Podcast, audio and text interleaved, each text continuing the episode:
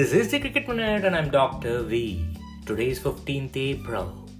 With 19 of 70 league matches completed, Rajasthan Royals, Lucknow Super Giants, and Gujarat Titans are at the top of the points table with 3 wins.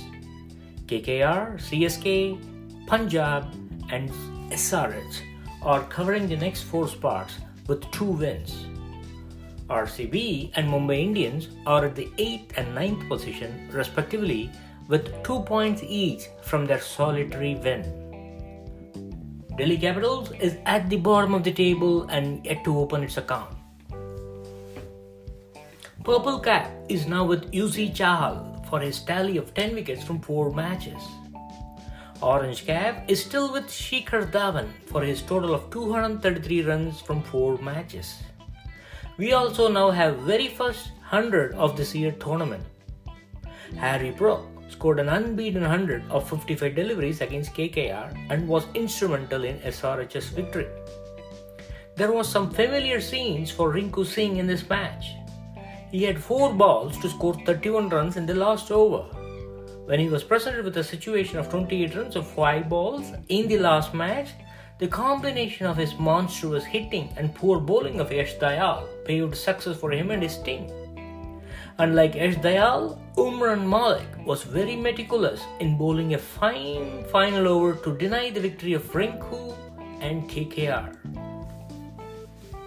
In the Saturday doubleheader, Royal Challengers Bangalore will be taking Delhi Capitals and LSG will be playing against Punjab Kings.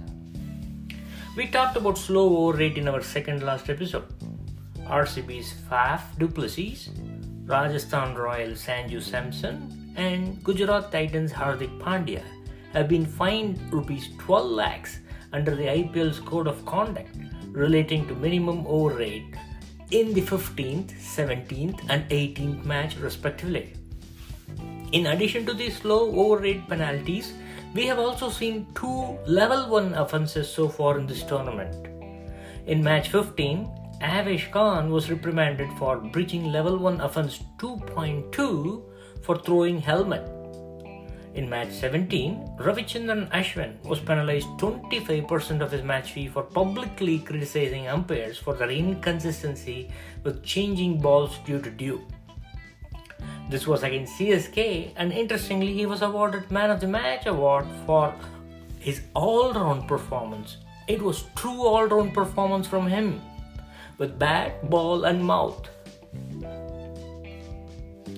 SRH had pushed CSK to the second position in terms of highest inning score.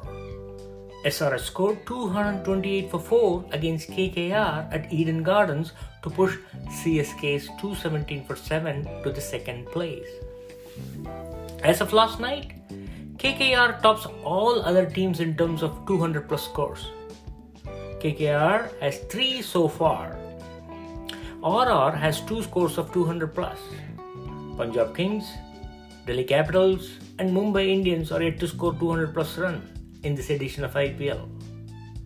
Rajasthan Royals' highest average inning score of 194.8 and Delhi Capitals has the lowest average of 154.75.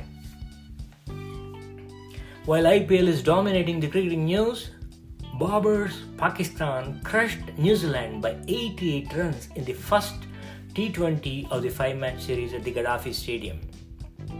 Interestingly, it was Babar's 100th T20 match, and this victory is a great tribute for his contributions to the game. After winning the toss, Pakistan opted to bat. Pakistan lost both their openers Rizwan and Babar chiefly for 8 and 9 respectively under the first 5 overs with score reading only 30. Fakhar Zaman and Saim provided some stability to Pakistan innings. Both scored 47 runs each. Pakistan was bundled out for 182 in the 20th over. In response, New Zealand had no answers for Pakistan bowlers. Six of the seven Pakistani bowlers bowled ended up taking one or more wickets. Haris Rauf was the pick of the bowlers with his 4 for 17 in 3.3 overs and was aptly awarded the Player of the Match award. New Zealand captain Latham cited lack of preparation as the cause for their 88 runs loss. The only bright spot for New Zealand was the hat trick of Matt Henry. That's it for this episode. See you in the next. Thanks for listening.